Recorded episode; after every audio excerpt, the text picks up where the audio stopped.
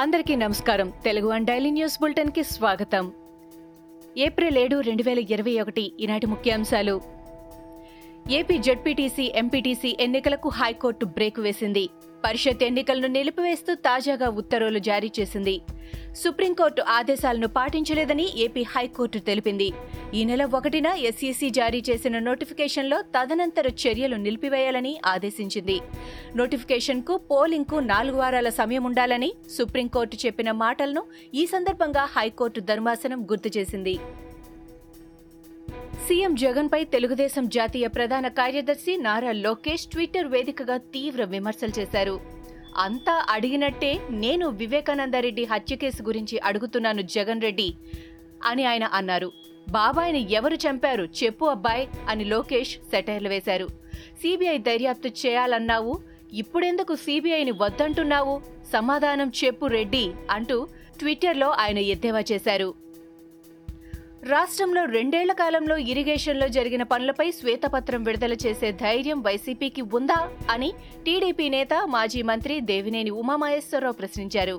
TDP ప్రభుత్వంలో అరవై నాలుగు వేల కోట్ల నిధులను ఇరిగేషన్ పనులకు ఖర్చు పెట్టామని అన్నారు. డెబ్బై ఒక్క శాతం పోలవరం డ్యాం పనులను పూర్తి చేశామని చంద్రబాబు హయాంలో అరవై నాలుగు ప్రాజెక్టులను చేపట్టామని పోలవరం ప్రాజెక్టులో తాము నిర్మించిన వాల్స్ ఎత్తు పెంచి మేం చేయించిన గేట్లు పెట్టి పనులు చేశామంటూ వైసీపీ గొప్పలు చెప్పుకుంటుందని ఎద్దేవా చేశారు.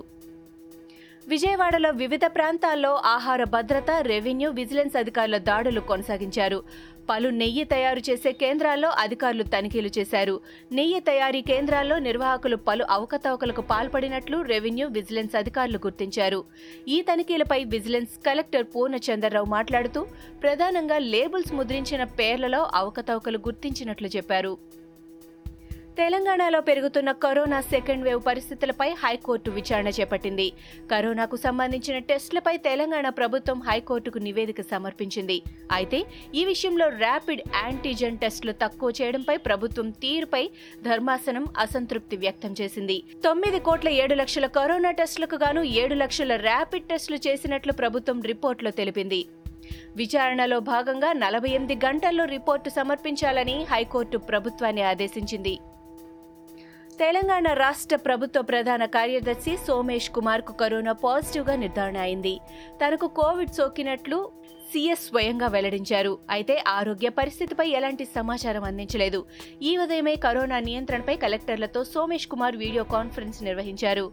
మంగళవారం సీఎం కేసీఆర్తో సోమేష్ కుమార్ సమావేశమయ్యారు. ఇటీవల ఆయన వ్యాక్సిన్ ఫస్ట్ డోస్ తీసుకున్నారు.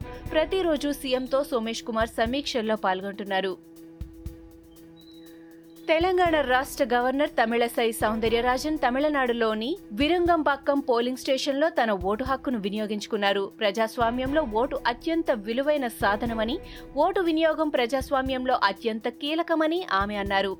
కోవిడ్ నిబంధనలు పాటిస్తూ అర్హులైన అందరూ ఓటు హక్కును వినియోగించుకోవాలని తమిళసై పిలుపునిచ్చారు. మొదటిసారి ఓటు వేస్తున్న యువత మరింత ఉత్సాహంతో ఓటింగ్లో పాల్గొనాలని ఆమె సూచించారు. పశ్చిమ బెంగాల్ ముఖ్యమంత్రి టీఎంసీ అధినేత్రి మమతా బెనర్జీ కేంద్ర ప్రభుత్వంపై మరోసారి విమర్శలు గుప్పించారు. కేంద్ర బలగాలను నిరాఘాటంగా బరితెగించి దుర్వినియోగపరుస్తున్నారని ఆమె మండిపడ్డారు. ఆమె ట్విట్టర్ వేదికగా బీజేపీపై పరోక్షంగా విమర్శలు గుప్పించారు. కేంద్ర బలగాల బహిరంగ దుర్వినియోగం అప్రతిహతంగా కొనసాగుతోందని మేము పదే పదే ఈ అంశాన్ని లేవనెత్తుతున్నప్పటికీ చాలా ప్రాంతాల్లో యూనిఫామ్లో వ్యక్తులు ఒక పార్టీకి అనుకూలంగా ఓటు వేసే విధంగా చాలా మందిని ప్రభావితం చేస్తుండగా టీఎంసీ ఓటర్లను బహిరంగంగా బెదిరిస్తుండగా ఎన్నికల కమిషన్ మౌన ప్రేక్షకుడిగా కొనసాగుతోందని మమతా బెనర్జీ ఆరోపించారు. తమిళనాడు అసెంబ్లీ ఎన్నికల సందర్భంగా Kollywood top hero Vijay polling booth సైకిల్పై వచ్చి తన ఓటు వేయడంపై సోషల్ మీడియాలో పెద్ద స్థాయిలో చర్చ జరుగుతోంది. ఒక పార్టీకి వ్యతిరేకంగానే ఆయన ఇలా సైకిల్పై వచ్చి ఓటు వేశారని ఎవరిని ఓడించాలో చెప్పకనే చెప్పారని నెటిజన్లు చర్చించుకుంటున్నారు. దేశంలో ఇప్పటికే తీవ్ర స్థాయిలో అధికమై ఇంకా పెరుగుతూ పోతున్న ఇంధన ధరలకు వ్యతిరేకంగానే విజయ్ ఇలా సైకిల్పై వచ్చారని అంటున్నారు. ఛత్తీస్గఢ్ ఎన్కౌంటర్పై లేఖ విడుదల చేశారు మావోయిస్టులు. దండకారుణ్య స్పెషల్ జోన్ కమిటీ కార్యదర్శి వికల్ప్ పేరుతో లేఖ విడుదలైంది. జీరగూడెం భద్రతా బలగాలపై దాడి చేసింది తామేనని లేఖలో మావోయిస్టులు అంగీకరించారు.